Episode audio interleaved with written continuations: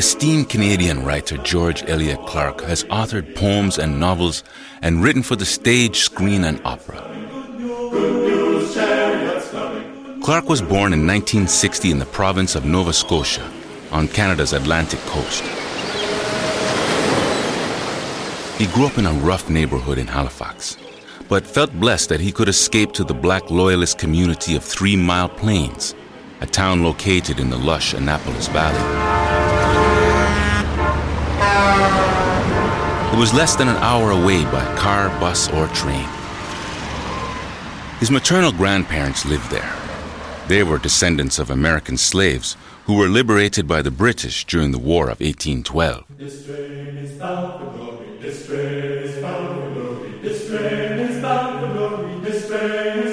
Clarke loved their two story white wooden home.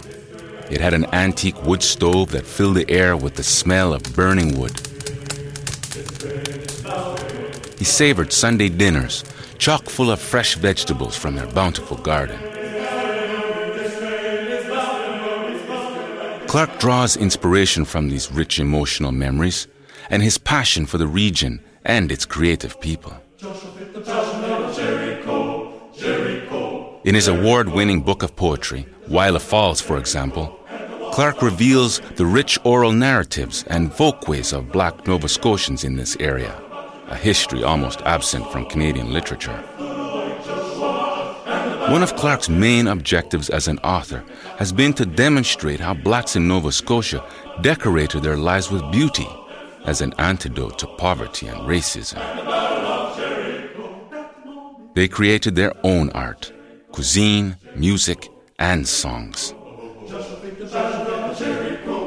George Elliott Clarke has received numerous awards for his outstanding work, including a Governor General Award for a collection called Execution Poems. The prolific writer is also admired for his teaching skills and has taught English in major universities in Canada and the United States.